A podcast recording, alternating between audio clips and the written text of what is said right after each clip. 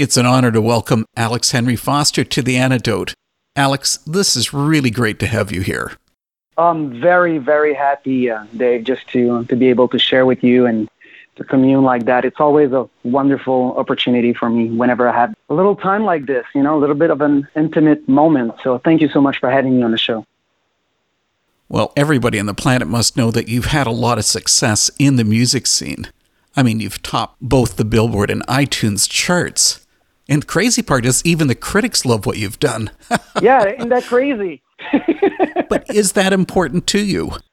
Not really. To put that in perspective, and to be quite honest, I'm very humbled about that, and I'm very grateful for like people really embracing the music and the songs, and and for people also to be eager to not only to to discover that kind of music, but also to to share with their um, either who's going to read their papers or listen to the radio shows.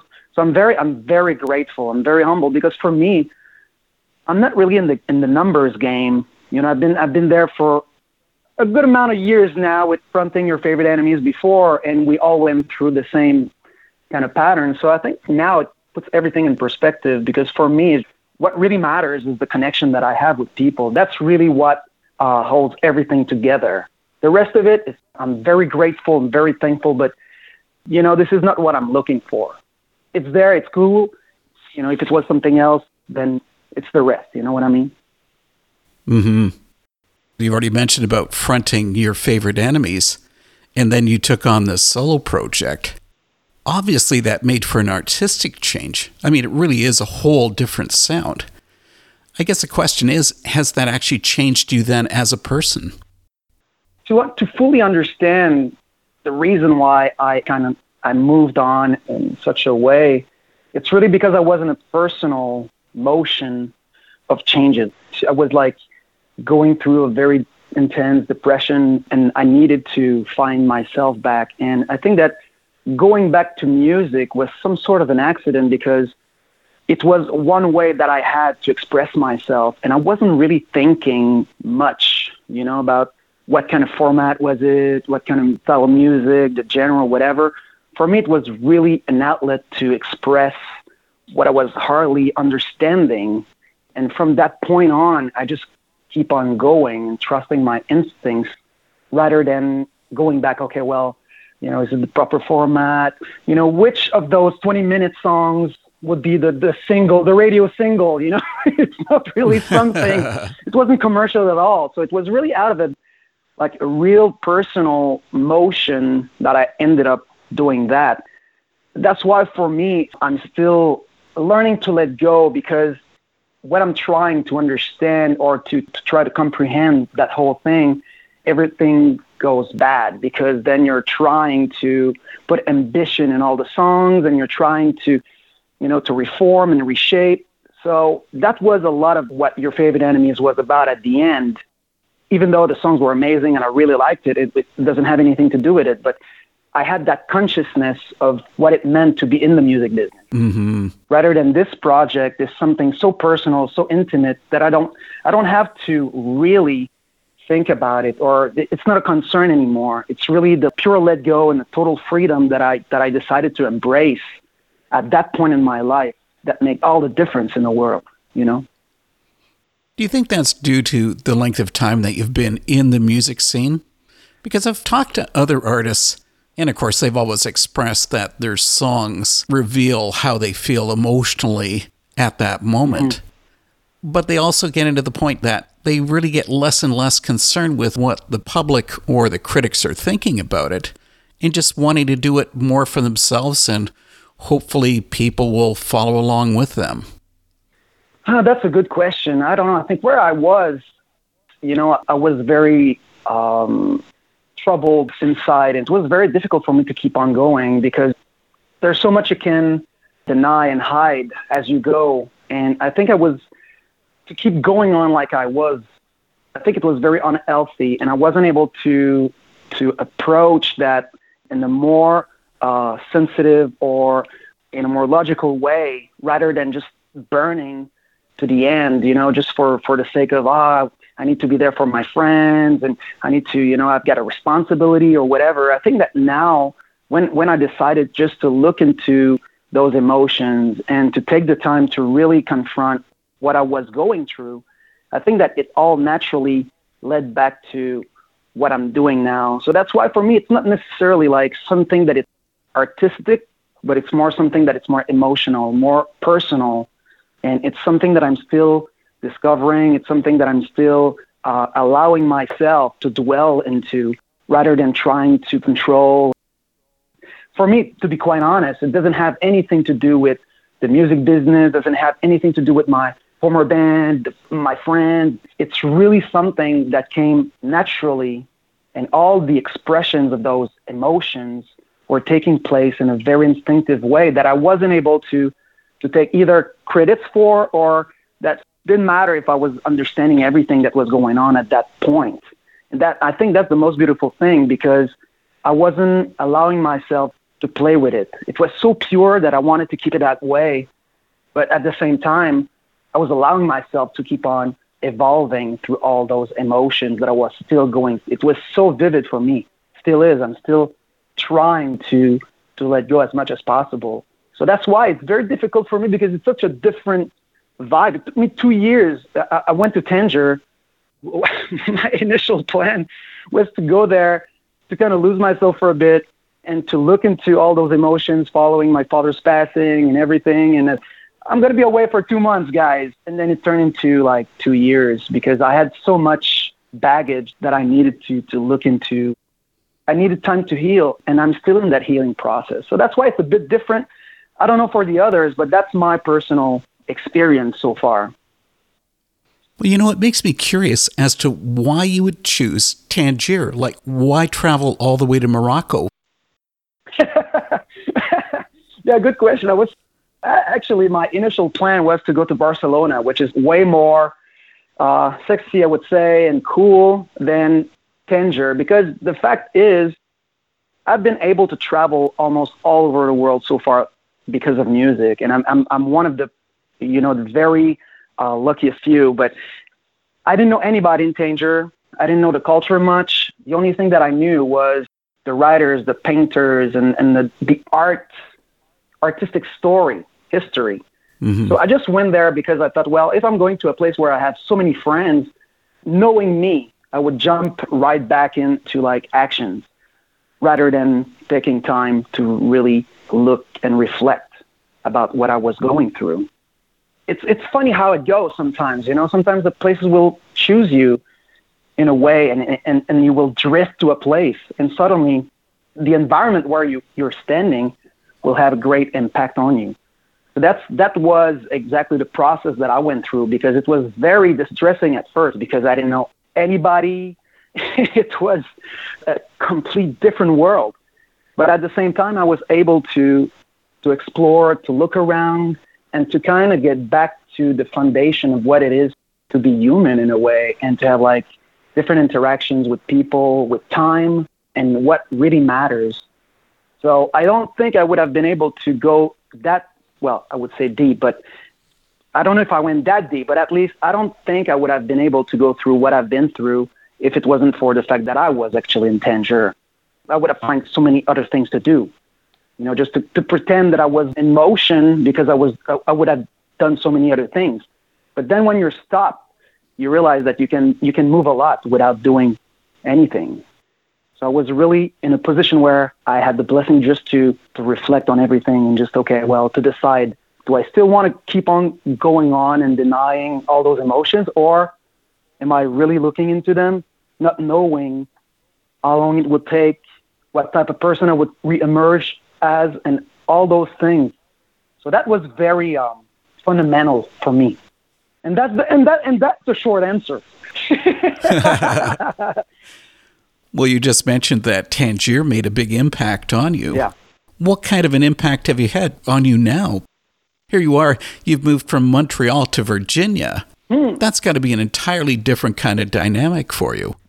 Yeah, because before I left for Tanger, I was living in, a community and all friends, people that are sharing life together, very um, active, rich in all sorts of emotions and projects. And, and it was the first time for me in Tanger to be alone by myself and to be in a position where I needed to take a break.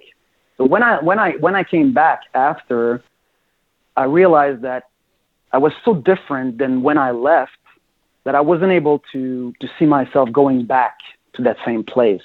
It doesn't have anything to do with the other place in Montreal, but I was in a different place in my life, and I needed to keep reflecting on all those emotions and to have that time, that space to um, to muse about it all and to keep on defining all those thoughts, all those affective sensations.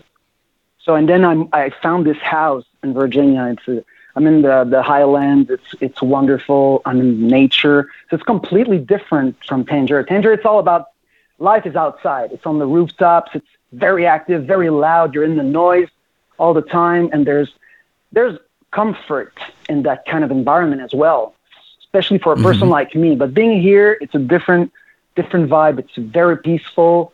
I'm on mountains surrounded by forest and woods. It's just phenomenal how I'm able to discover another perspective about life by being here, about art in a way. So that's that's a complete different vibe and I'm very happy that I just like followed what I knew was that new path for me ahead.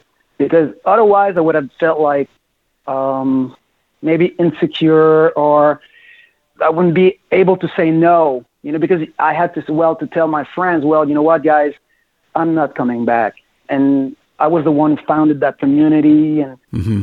it was very difficult, but at the same time, I think that comes a time in your life that you need to be honest. And that, that's where I was. And I needed to take that step back or that step forward, depending on who's looking at my step. But that was really how I felt. And now you're enjoying being a hermit in the mountains of Virginia. It's true with my two dogs. It's a different vibe completely. Yeah. So it's funny because a lot of my friends are talking about being like in isolation and everything. And, and within the large community and people I'm talking with, there's a lot of interactions and a lot of people are laughing. You're just like, well, we're, we feel it's so difficult to be isolated right now. And, and there you are living alone with your dogs and just like living the dream. You know, there's you, you've got you've got issues. Maybe you should go back to Tanger somehow. so it's very it's very funny, but it opens so many opportunities to talk and share because that's really happening. What's going on right now, and I think that when you're in a position where you can share openly about what you're going through, what you've been through, and what you're still processing in a way, so then it's good because you can bridge to other people without having like all sorts of walls or pretension. You're just like, well, look, I'm welcoming you, whatever you are. And that's that's very positive. That's what I'm taking from that crazy time. For me, it's been all about the people and, and, and sharing and communing. And that, that's really what the essence of that COVID thing has been for me. Well, maybe you can share about something else because we're here to talk about Standing Under Bright Lights, the live recording of your show at the Festival International de Jazz de Montreal. How did that show come about? I'm not very good at doing promotion, right? yeah, we were talking about numbers at the beginning of the interview. Now you understand that that was right. You know, it was honest. Oh, that show, that oh, Dave, that, I think that when, when I came back from Tanger, and I released Windows in the Sky. And I was still very vulnerable about all those emotions, and I was still very um, fragile about it all because it was about my father, all those emotions that were very, very personal because I'm someone who used to naturally keep everything hidden, you know, just as a way to protect myself or as a cop out not to to dress some things. But I was there and I felt like I was sharing too much. I was still very, very confused about it. So when I when I've been invited to do that concert, for me, I wasn't really looking into going back on the road and yeah, I felt very good where I was. I was writing music for films and so it was very kind of quiet. I didn't want to go back to that kind of crazy world. But then I realized that it was part of that process. And my fear was that I would lose, the essence of those songs by doing like repetition and rehearsals. And then you kind of lose what those songs are really about. And since it was about the little things that I kept for me about my dad and things that were very, very uh, intimate, so I didn't know. I was very, very confused about it all. But I kept on pressing the issue. And when I decided to, to do it, my perception was we're going to do something completely different that I used to do. And, and I was adding the element of improvisation and to be very sensitive to emotions that were floating around whenever I was like playing those songs. So those songs never had the same format. Even though we were like rehearsing, we had like different turns. And I was also kind of the maestro calling the shots. So that was another thing that I needed to be really into the moment. And the musicians needed to be in the moment as well, because if, if you're becoming too ambitious and then it turns out to be uh, something that it's not, then it's going to be a complete disaster. That for me was very um, liberating to go that way. And that's why that concert is so unique. It was supposed to be a one off night. I wasn't supposed to do another show. So I didn't have that pressure to impress. I didn't have the feeling, oh, I don't want to fail anybody. It wasn't part of the sensations that I was dealing with. Because in the past, it was always that same for me the insecurity. Oh, I really want the people to get what I'm doing. And I realized I was very, very insecure, and my fear of rejection was taking a lot of place in my life. But for that moment, I was somewhere else, and it was really about living a moment and sharing with the people, and to be completely in a pure moment of abandonment to the emotions that were taking place, whatever they would be at that very moment. So that's why it's a very special project. I think that that's the purest form it would have because they were leading the show and I was only within the moment. The spirit was like leading the whole thing. So that's why it's very different than whatever I did before and what I'm now doing when I'm on tour and because I kept on going after that moment. I can't imagine when you said you would have a lack of pressure by performing this way. That's wild because here you are, you're doing a live recording of the show, and you only have one chance to make it sound right that would have been the ultimate for pressure for me. yeah, I, am glad we haven't spoke before the show then. the truth is, if I'm very honest, I didn't know the concert would be recorded that way. I w- I wasn't looking to release a live album after because for me that was it. That was the circle was complete in a way. So that's that's why I guess I wasn't feeling any any form of pressure if someone would have told me, well, we're going to do this and you're going to be recorded and everything, I think I would have been too self conscious to actually let go like I did. And I think that's the real blessing of having those tapes, those files now, I should say. yes. Because I, I wasn't thinking about it. Because for me, that was it. And there's a real freedom in being at peace with a conclusion in a way. But I, I didn't realize that at that moment would be the beginning of something else. But for me, that's why I was free. That's why I, I didn't feel any kind of pressure. The only thing I wanted was to honor my father's passing in front of family and friends and, and to be as honest as I could possibly be at that very moment in my life. That was the only thing that mattered. So, so that's, that's why I, I didn't feel any pressure. But haven't you told me that, oh, yeah, you're gonna, we're going to do this and this, it would have been a real tragedy. I would have collapsed. I would have collapsed. I'm, just, I'm, I'm so thankful nobody, nobody told me. they had plans. we should bring people up to date on what we're talking about. Windows in the Sky, and of course, the live version, Standing Under Bright Lights, was dealing with your father's death. Mm-hmm. I know that people deal with grief differently. You know, some people withdraw, some go into denial, and others may drown themselves in work. But it seems like you've handled your father's passing by wanting to immortalize him in your music. Mm-hmm.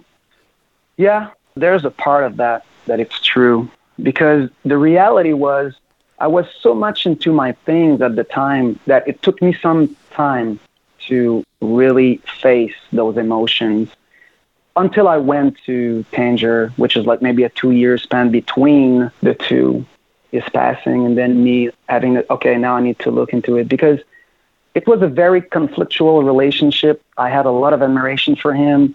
I think that was the same thing for, for him towards me, but it was very difficult and I never understood why.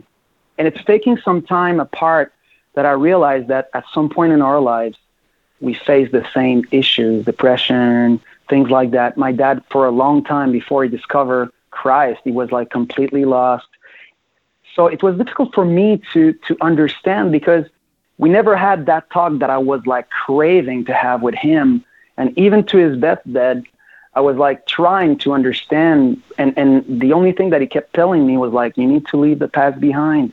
There's no answers I'll give you that will satisfy you know what you're looking for you need to embrace life and that was very frustrating at the time because i was like you should have left something for me to grasp on and to understand and to know why there was so many blanks and and that was very powerful at one point he told me he said you know alex i'm very sad because you, you don't you're not afraid to die but you're frightened to live you hmm. need to live Leave the past behind. You need to live.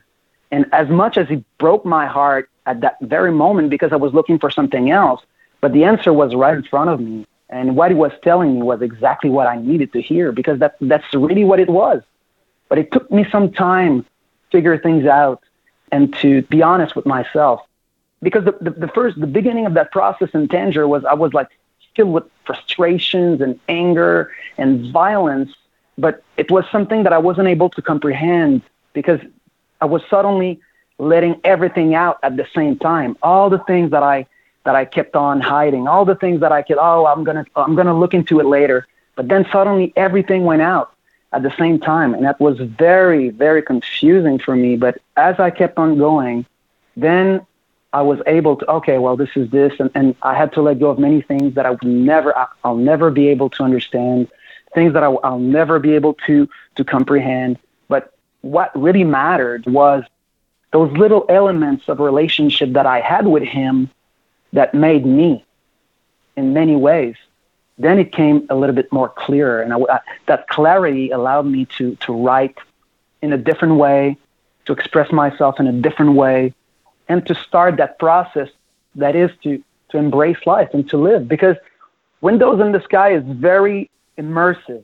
It's about the first step of grieving. But Standing on a Bright light is the celebration of life through those same songs, but from another angle. When you, when you look at it, you can see that there was life, but I needed to nurture those emotions and grow through them as much as those emotions would grow through me. So that's why it's a strange kind of process, but it's really what happened. So, so that's why it's very interesting for me to keep on talking about that because I'm still discovering so much about it. I'm still puzzled about so many things. That is grief, that is life, and I'm, I'm still discovering. You also shared more about your father in a new song that was added to mm. Standing Under Bright Lights, The Son of Hannah. Because on one verse you speak the words, He didn't cry, a man of faith, Therefore, he lived awaiting to die. He loved Jesus Christ, but religion he despised. He lived in bright daylight, had a compassion for those kneeling in bleakness. He never was much of a dreamer, but a lighthouse for so many others. I mean, that is such a great tribute to your dad. Mm-hmm. But even with that, you found out he was a lighthouse. He was like mentoring others. True. But did you really feel that you were lacking in that because he didn't provide you like with direct guidance to being both an adult and a performer? Mm, I think that would be dishonest for me to say that he lacked in that way. I think that he tried uh, more than I was able to to realize or accept because when his life got completely transformed from an alcoholic looking for all sorts of answers but his life was completely uh, in disarray.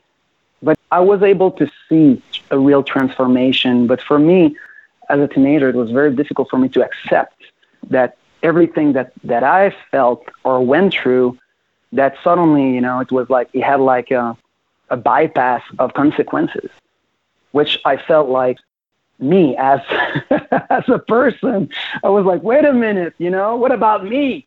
But I grew understanding that the relationship that we had was on a different level because I think that what it gave me was the ability to to be free. We had a very difficult life in many different ways. I think that what it gave me was the fact that I needed to go and discover those answers for myself, just like he did. Mm-hmm. And but I wasn't understanding because even for him, you know, it was difficult for him to suddenly become a father and to have interest in another human life when everything he went through was only about himself.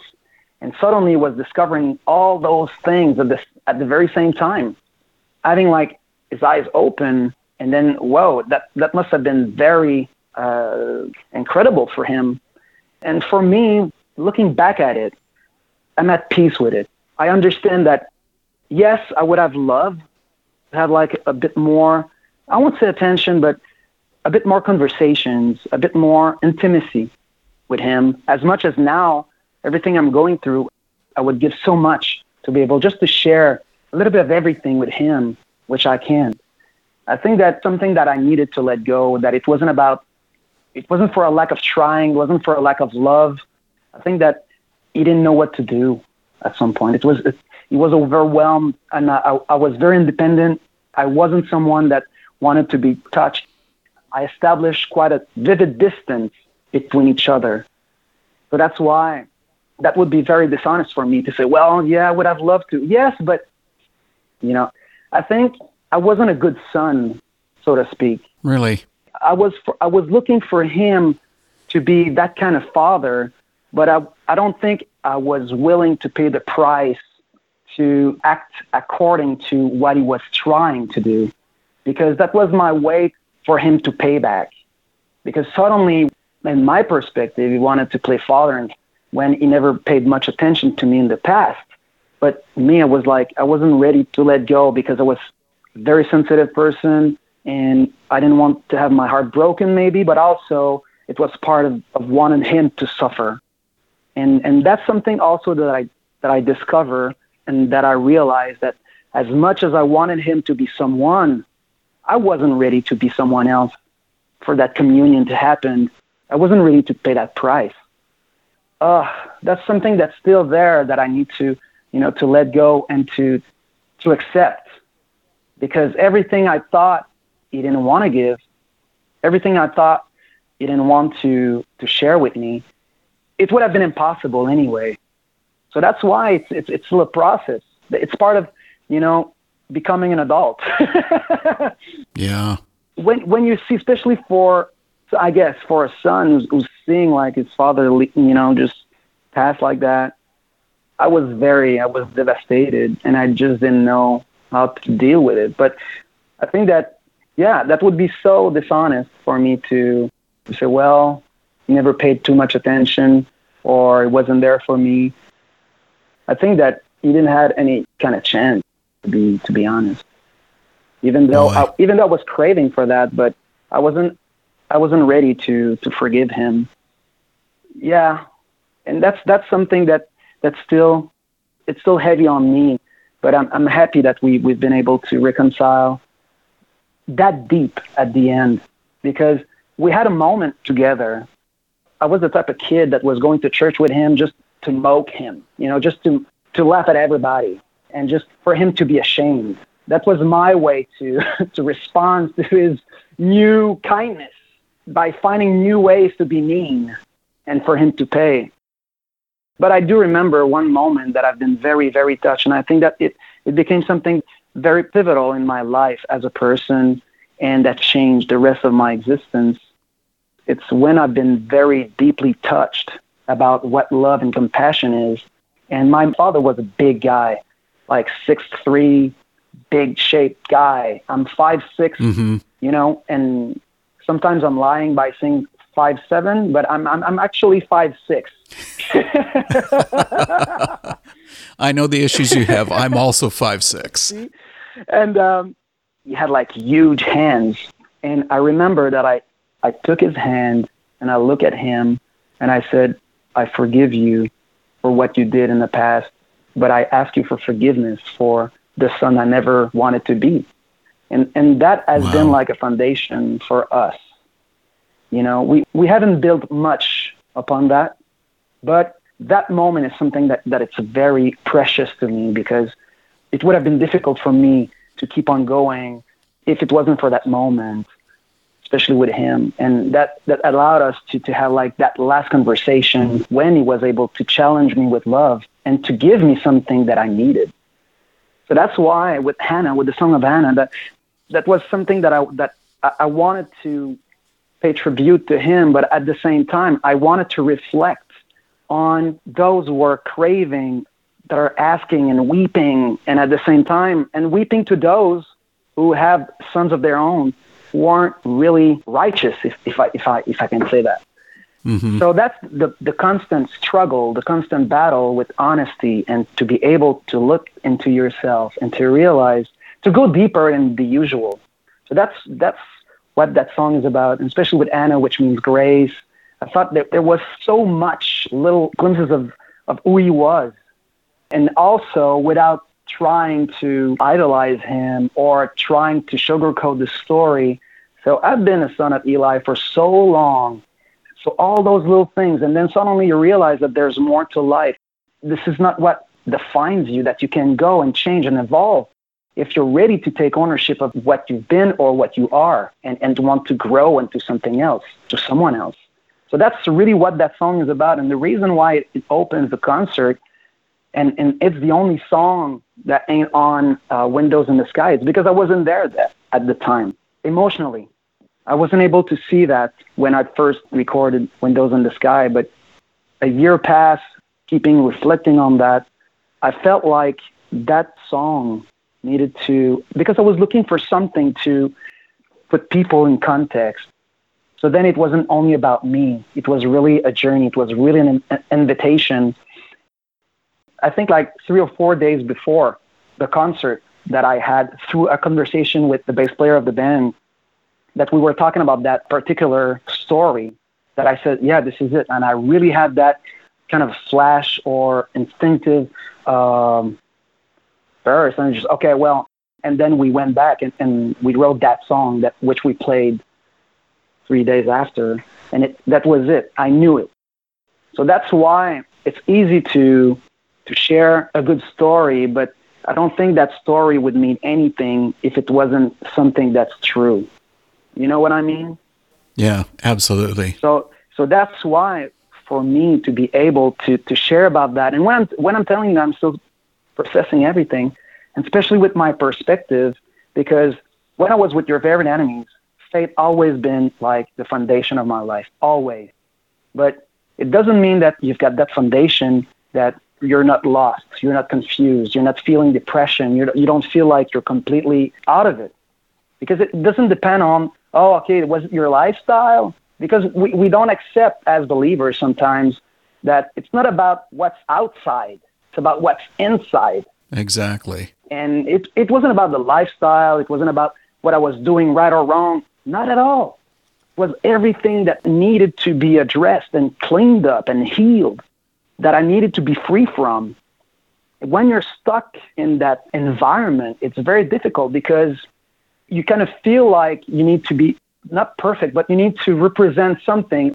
You know, it's just like going to say, well, I really feel depressed. And, and, and you, you can, you can hear someone else like, how could it be? I mean, you know, it's just like, it's life, it's Jesus, you know, and just like, oh, yeah, true, but well, um, yeah, okay.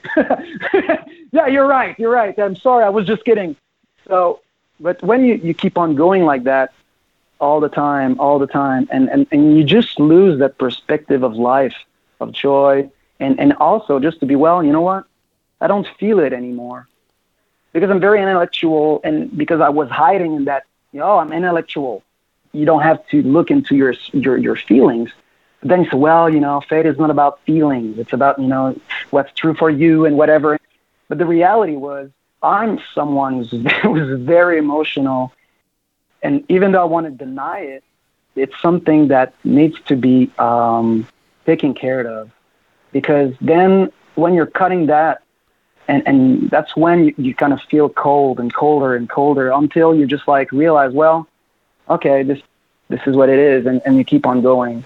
So that's why, for sure, for me, that whole new journey of life, it's not about music, it's not about words, it's not about the tone, it's really about life. I know it, it maybe sounds strange, but this is really what it was and still is. And that's why, even before I wasn't doing interviews at all, I, I didn't want to do interviews. I didn't feel like I was fit for that. But now, it's not that I feel like I have to, it's because I know that I can add a little something else. I'm saying that like with a humble heart. Before I was just adding to the noise.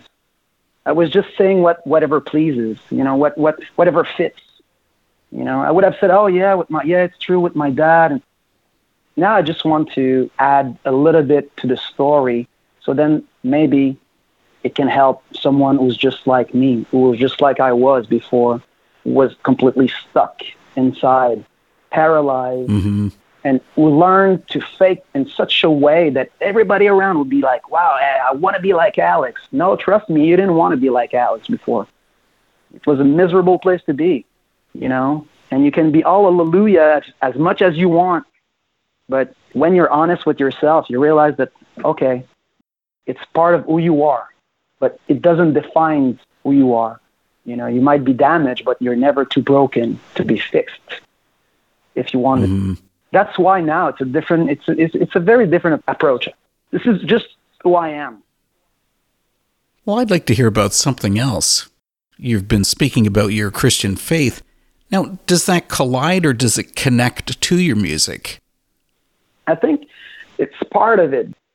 And that's, that's something that, that I hear so much because there's so many of us out there.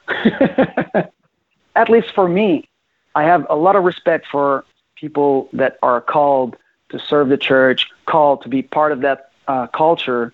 And for me, just to, to be able to, to speak about my faith, never been something that I was hiding. I just never had the opportunity to, to be on Christian outlets. Sure. But I always kept talking about it because it, it's part of who I am. So then my creativity and the art, project, it's the extension of who I am. I'm not giving life to products. So then for me, that doesn't have anything to do with it. When I'm crafting songs, even when I was with your favorite enemies, that perspective is at the center of everything. Always, because even if I don't want to, it's part of who I am. So it's clear that all the colors are there, but in a different way, in a different perspective. And, and that's why I'm never really questioning that approach. Because the, the moment I'll, I'll question that approach, then I will have to, to question my motives. Because a lot of people told me, oh, in the past, you should do like more Christian like or Christian Oriented music. You guys are going to be rock stars. I mean, well, you were rock stars. nobody, nobody needs me whatsoever, you know, and, and, and there's so many wonderful bands and wonderful artists that are true to, the, to their hearts and, and, and are only like delivering who they are in that perspective. For me, it's just something else. And that's why, by being honest with myself, I think that I'm able to allow whatever I'm creating to be honest. At least I know that at that very moment it was you keep evolving. You have like a different impression, a different sensation. You have a different angle, and then you're especially for the kind of music I'm doing, evolve all the time. Always like part of that spirit. It, it's funny for me to try to explain something that for me is just like doesn't make sense. You know, just like well, I'm a carpenter, but hey, wait, wait, wait, wait, wait. That table's Christian, right? for me, it just doesn't make sense but I do understand the sense of the question. But for me, it doesn't really matter what whatever you want to call that what I'm doing. You know, it's when I can share with you and when it's honest enough, we can commune. And that's why I'm welcoming people. I'm not inviting them, I'm welcoming them. Because I realized for so many years, I thought I was welcoming people as they are, but no, because I was inviting them, inviting them in my things Now I, I welcome people to commune with me and to have a moment that we will define together rather than just invite people to say, look, I'm going to tell you what it is. No, I don't have to tell anyone. Let's discover what's there together. So, and if it's the extension of what I'm doing, it's part of my faith, then we'll discover that. And we'll discover something else through other people's perspectives. And then we can go way deeper than my own limited perspective or whatever agenda I might have if I have one. That's why there's a lot of freedom in that mindset because I don't have to be right. I have to be honest. And, and the rest of it will come because I'm not the one who's going to go out and convince people. I mean, that's not who I am. So that's why there's a beauty in there and, and we can share and grow together. So that's the way I'm approaching things. Maybe it's not something that can sell in different spheres, but this is really what it is. And maybe we'll talk together in a year and I will have like a, a bit of a different perspective about it. But now it's really where I am. I don't have to suffer to be the product of somebody else's opinion like I was before.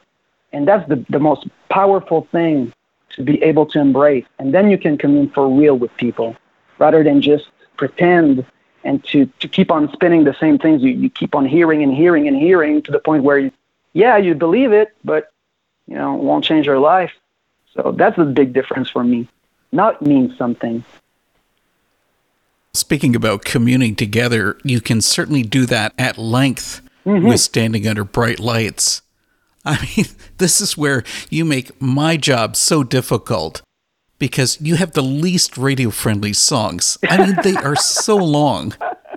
The Hunter by the Seaside Window, over 21 minutes long. yeah, that's, that's the single so, version. but now you have to tell me then, are shorter songs too confining?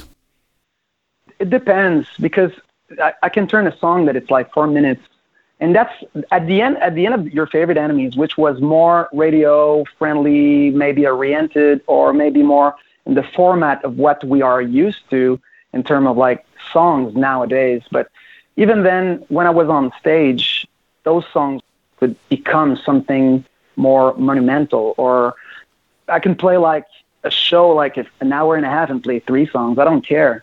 It's really based on what i feel. And when i'm writing for me, it's very important not to set myself in a mood where I say, oh, you know, I need that's the type that type of music I'm doing now. So then it needs to be like that. I've never been in that position, and I think the next record will be very interesting in that sense because, especially now that those two records exist, and that people have a certain sense of understanding of what I'm doing, or might have expectations. So, would I be able to go and just to do like a two minutes piano vocal version of a song. I don't know. We'll, we'll discover that. But for me, it's no longer at the center of my preoccupations. I just don't care anymore. And that's why I kept on telling you that, day because I suffered so much in the past for foolish reasons. I was self inflicting that kind of pain over, over, over again for no reason. And now that I admit that, I can do whatever I want. It's all the fun of discovering. And I'm already in the motion of the next record, but at the same time, I wanted to really live standing on a bright light and, and complete the cycle. I'm writing a book about that period. And so it's completely different. And once I'm free from that, then I can start anew without having like the pressure to please. For me, I always go back to okay, is it real or not? Is it really what it is? Rather than just trying to format everything from what I thought was free. Because some of the musicians now playing with me, they were all with your favorite enemies. And it's been difficult for them at the beginning because they had to unlearn everything that was coming so naturally for them. Because after 10 years mm-hmm. within a context of a band, it's easy. You know what works, what's not, and you're in that motion but me, it was completely different. I didn't care if it was working or not. I didn't care if it was hook or not, if the melody was cool or not. I didn't care about it. And I wanted to avoid that kind of spirit. And when you're able to free yourself and you're able to unlearn, it's not because it was wrong. but it just opens up so many different opportunities then when you just realize that, well, you know, I was fully complete. Now I can start anew. And that's what I'm into now, rather than just like looking to the format and the clock. And because you, you, you were you were speaking about the Hunter, it's a song that I can play for an hour live. You know, whenever the context, you know, just leads us there. And so that's the beauty of music because I think it's one of the only art form, if not the only one, that has the ability to evolve rather than just like being something that it's done. It's always evolving, at least the way I see it. So it's very alive. I was going to say a living organism. Yeah, true, true. I know a lot of a lot of my friends are in like big bands and they're suffering at some point. And when they're saying like, "Oh, we're just tired to play the same songs over and over again," actually, what they mean is they're tired to play the same songs in the same way over and over again because it's the nature of who they maybe believe they are or what people expect or whatever. But me, I just I don't know. It's not it's, it's not part of who I am anymore. It reveals more of your creative side by doing it the way you're doing it. I mean, it, it gives you the ability to connect with people in a very unique way every night.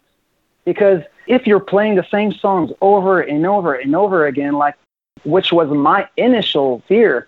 So then you're losing perspective of those songs. If those songs were personal in the first place, but when you're allowing those songs to take different shapes and forms because of you're you're having like a connection with someone in the crowd, you're you're seeing someone who's joyful, who's crying, who's jumping. So then you're allowing that moment to shape the music you are there to share with the people. And that's what I discovered after going on tour because from that one off night. So then I realized that there was something that was alive that needed to bloom and keep blooming. And when to the point where I went on tour and I had to play those songs every night. And that was the real road test for me because if you're playing only a couple of shows here and there, you're able to keep that spirit in a way because it, it's always kind of fresh, it's fun, and it's you've got a certain form of comfort, security within the context of it. But when you're on tour, it's every single night, and then you'll realize quite um, fast if it was only like illusions or if there's something there that wants to live and grow beyond the emotions that gave life to those very same songs. And that's what I discovered.